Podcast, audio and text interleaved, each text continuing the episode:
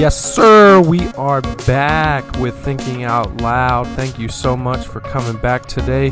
We've got a special episode different than the ones we've done so far. We've tackled some heavy topics like LGBTQ inclusion in the United Methodist Church, sexual abuse, and modesty, and adoption, and looked at hell last week.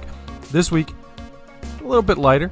Still some serious issues and themes and topics that we can pull out, but we are looking at the movie Captain Marvel, which released just last weekend, at, or two weeks ago now. And me and a good friend Matt Reoli talk about it. He is a teacher at the King's Christian School in Cherry Hill, New Jersey. He also works part time for his church. Also, a big comic book fan and uh, fan of the Marvel movies. So, brought him on, and we just have a pretty short conversation, but we talk about the movie as a movie. We also look at some of the themes in the movie and how they impact our life. And I love watching movies, and I do love them for entertainment value, in some ways to escape, but I think movies do a, a great job at shaping worldview and telling stories that we couldn't do through a scientific approach, through uh, straight propositions of what is true, what is not true. And stories are a way to learn. And I think that is true whether, whether we think we are learning or not. When I watch movies, when I watch TV shows, I like to think through what is it that this movie is telling me? And do I agree? Do I not agree? Does this line up with uh, with God's word, with what I believe to be true through God's word and through the Spirit in my life? And what what is true in this movie? What is the truth that I can take from this movie and apply to my life? when I was in college, uh, one of my favorite courses, which I actually forget, it was an elective, I forget the title of it, but we read through this book called Hollywood Worldviews by Brian Godawa, who is an award winning screenwriter and lecturer. And in it, he just talks about the importance of watching movies and discerning what you're watching and seeing the truth and the themes in it and the worldview that's behind it. And in the preface of the book, he says, Movies are first and foremost stories. And so is the Bible. The Bible is the story of God's redemptive activity in history. It communicates doctrine and theology mostly through story. Storytelling draws us into truth by incarnating worldview through narrative. Jesus taught about the kingdom of God mostly through parables, sensate, dramatic stories. He chose stories of weddings, investment bankers, unscrupulous slaves, and buried treasure over syllogisms, abstractions, systematics, or dissertations. He could do abstraction, he preferred not to. And he continues to say, If you try to scientifically dissect the parable, you will kill it. And if you discard the carcass once you have your doctrine, you have discarded the heart of God. Because of our modern Western bias toward rational theological discourse, we are easily blinded to the biblical emphasis on visually dramatic stories. We downplay the visual, while God embraces the visual as vital to his message. We elevate rational discourse and put down dramatic theater as too emotional or entertainment oriented, while God elevates drama as part of the Imago Dei. We consider stories to be quaint illustrations of abstract doctrinal universal truths, while God uses sensate dramatic stories as his dominant means of incarnating truth. God loves movies. And so I love movies too. And so I loved Captain Marvel. I think you'll really enjoy this conversation that Matt and I have about this movie. And uh, if you haven't seen it, be warned. We do touch on a few spoilers, and you should probably wait to listen to this episode until after you watch it. And here's my conversation with Matt Reoli.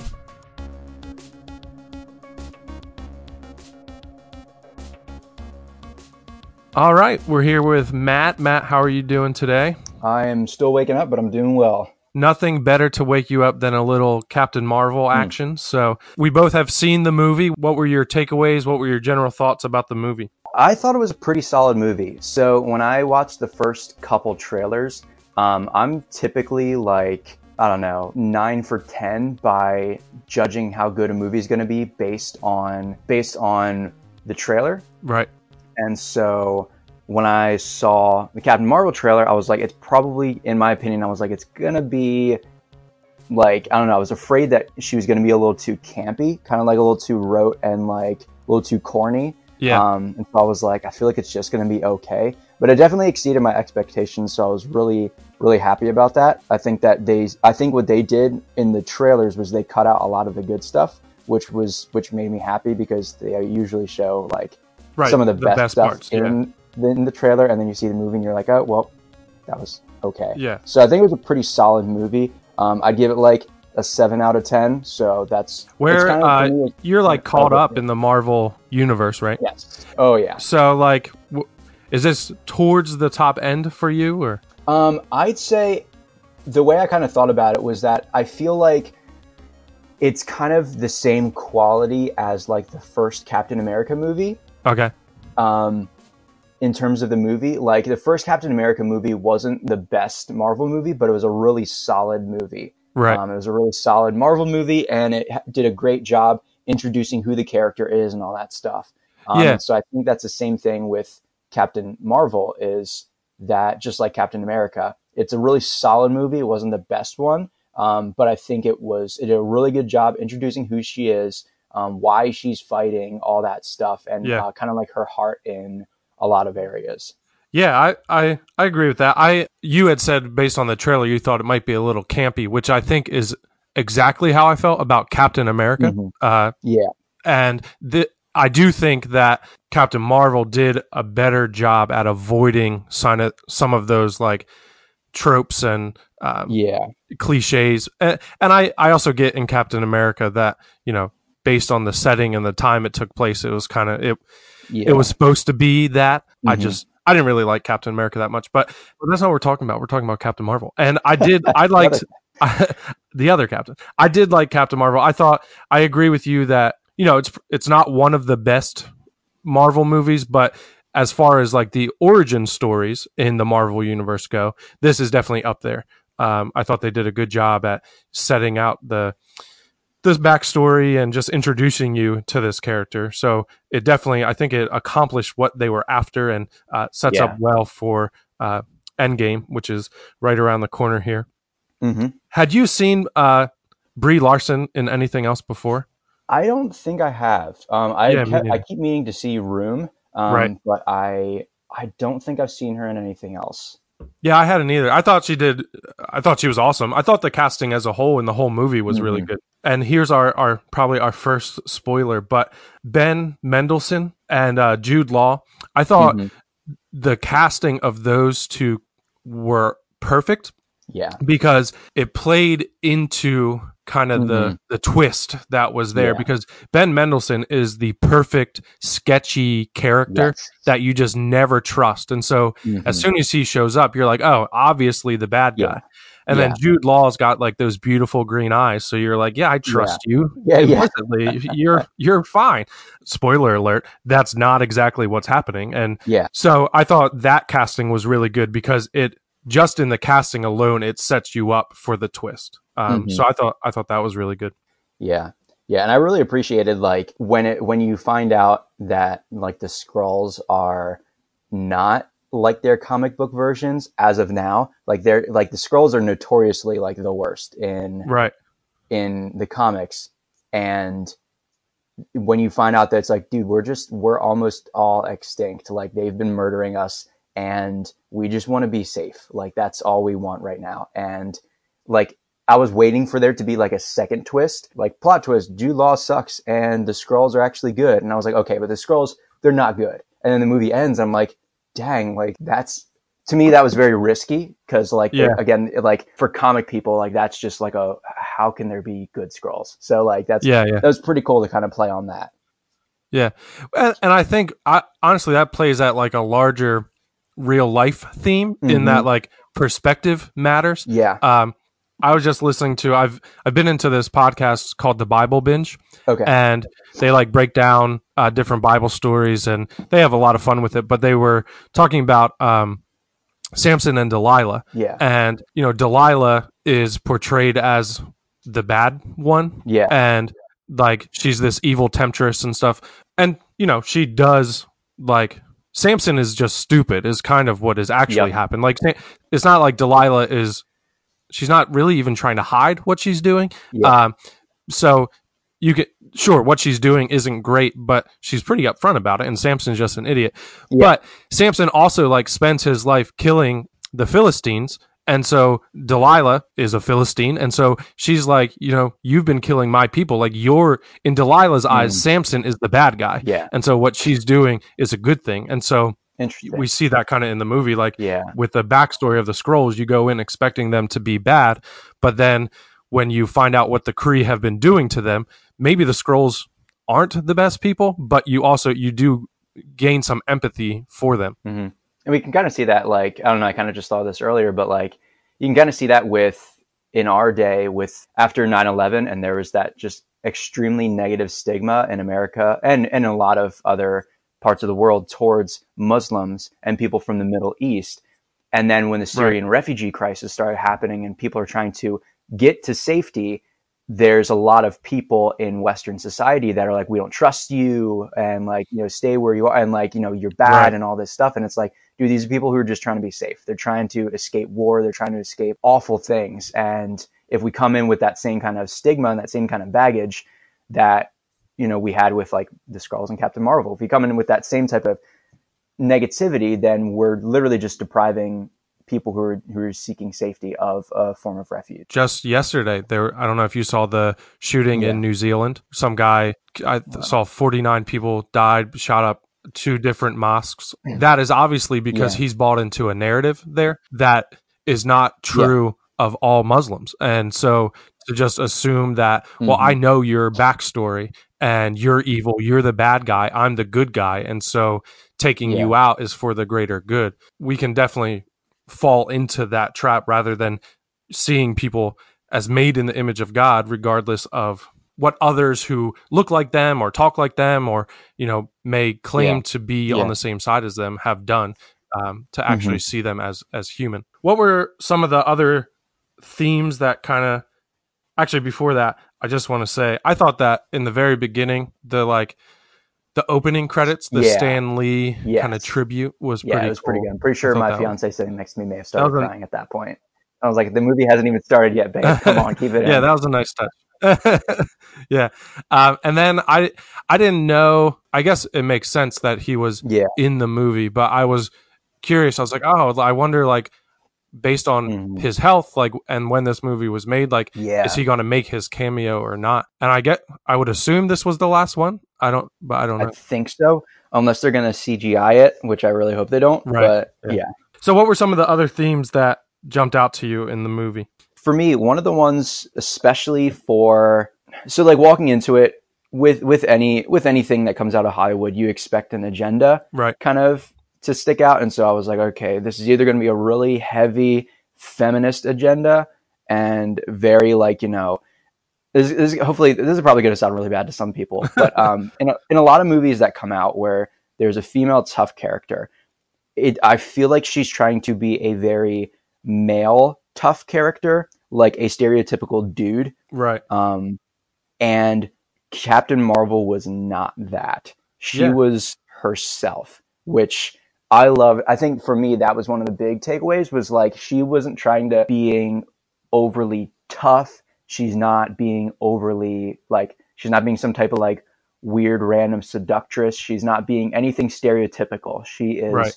just herself. She's kind. She's compassionate. You see her blowing up spaceships. You also see her serving and washing dishes at the end. Like it's it's little things like that that like her character was so I appreciated it so much because she didn't she just was herself and I loved that. Yeah. There wasn't an agenda, there wasn't anything, you know, forced in that she was like I I want to, you know, be the best that I can be or at least do my best. So like, Right. you know, every time when when it would show flashbacks of her like failing at something, you would always show her like getting back up and like I'm gonna do it again and like keep pressing on and that that kind of whole vibe. So I don't know if I necessarily have like a one takeaway, but I I loved that she was just herself Yeah. and that I think that's something that is valuable to I think a lot of people.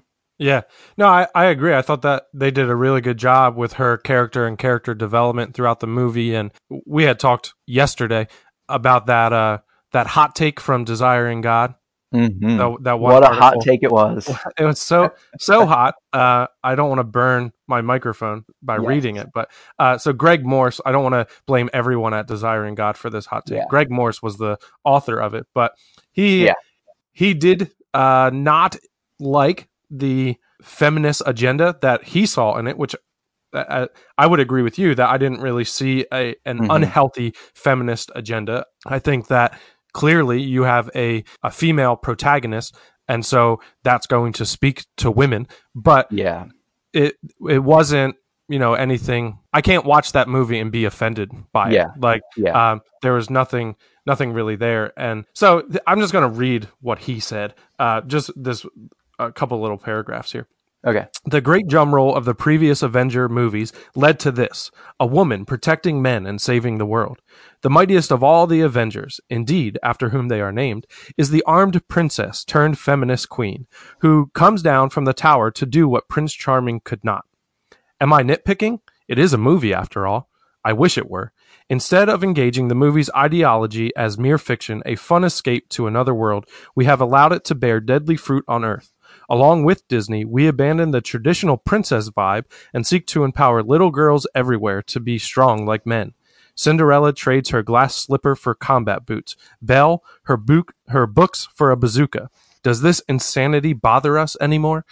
So, I mean that that's pretty scorching. That take right there. Yeah. Um, I I don't I don't see that at all. Like Yeah. this just seems like is male fragility a term? Like that's what that Yeah. this seems like. Yeah. And th- he kind of goes on, and it seems like his problem is that women might watch this movie and want to join the army and like Yeah. fight wars and stuff. Which like really that's that's your worry. yeah. Um, and and if they go to fight wars and they can't shoot fire out of their fist, then you know we're misleading them. As if like I can watch Captain America and be like, oh, I could fall out of a tower yeah. and smash my head on a on a semi truck and be fine because he's a man and I'm a man. So right, Yeah. this this works. Yeah. So I mean that I feel like that was silly, and he's probably not the only one who has some upsetness to a quote feminist agenda, which I don't think was in the movie. And I think they even had opportunities to do it and didn't. Towards the end of the movie, uh, where and I forget Jude Law's character's name when Captain Marvel and him kind of like face off at the end, Mhm. and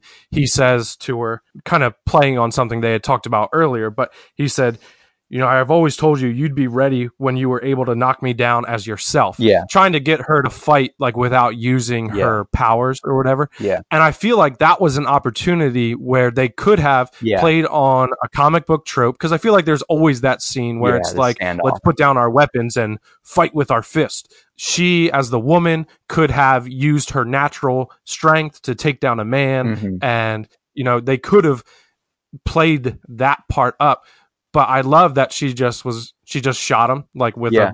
a big fire blast. I thought that was awesome in the movie, uh, Yeah. kind of to to break several different uh, tropes. I also thought it was a good like spiritual theme there. I know it's probably was not their intention. I just when I saw that, I thought, you know, that's kind of that's what the enemy does. The enemy Yeah, always exactly. wants us to fight him on his terms Yeah. and so often we we agree to that you know we the the playing field shifts from the very beginning you know where the serpent is in the garden and says is that really what god said? And you know just turns the shifts the playing field a little bit and says invites eve to come play on his terms. And when she does we know how that ends and it's not well. Yeah. Um, but we we all do that that instead of sticking to what we know to be true or using the gifts that God has given us, we're like, all right, I can do this on my own. I can do this on my own strength. And Mhm. that's never going to end well for us. Yeah, yeah, and that's kind of that's like the same thing. Is like I I agree completely. It's just like you know I don't have to do anything in you know fighting against sin and temptation. Like Christ is the one who has the victory. His Spirit is in me. So like why why do I need to try and like grit my teeth and fight against you when in reality there is no there's no competition. Christ is superior. I think a big a big part of the movie uh, and Carol Danvers' exploration of herself and her character development Yeah. was a lot about uh, identity and finding Okay. who you are.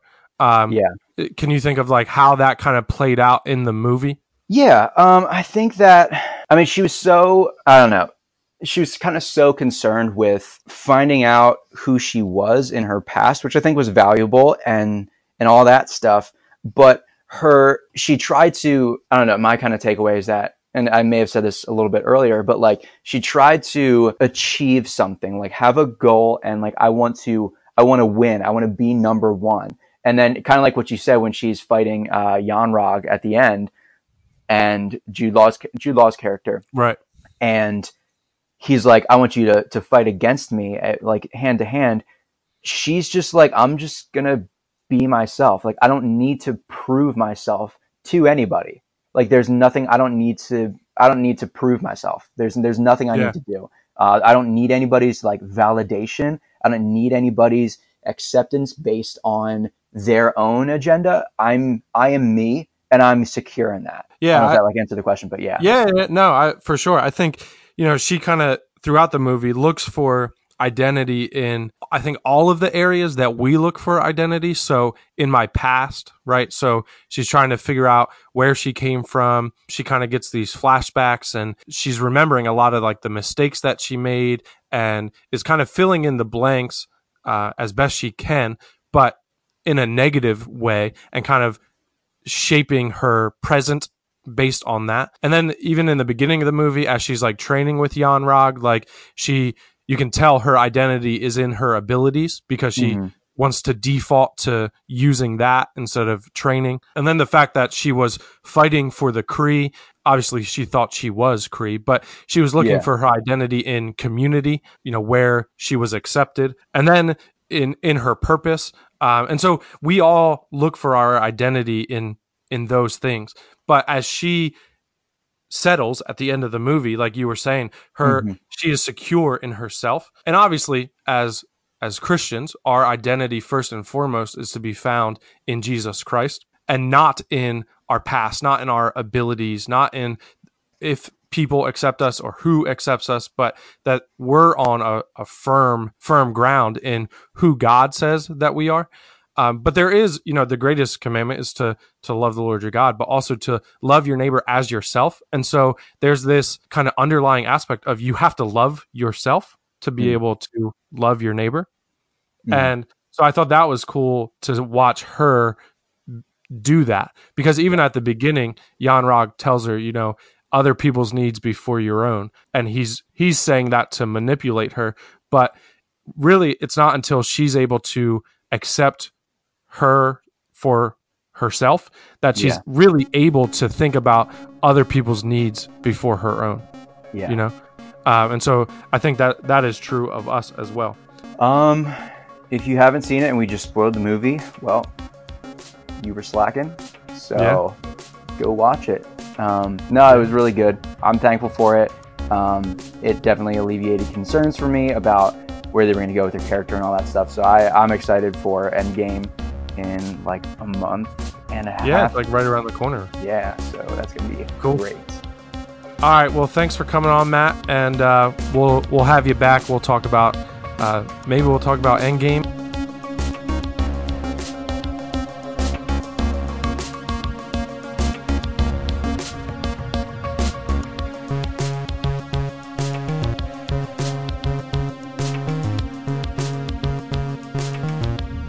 As always, thank you to Lowercase People at Lowercase Music on Instagram for their intro music. Thank you to at Ministry Crate for the logo. Thank you for listening. If you've enjoyed the episodes that we've had so far, please rate and review, subscribe on iTunes, share with some friends, follow us on social media. You can find those links in the show notes. Until next time.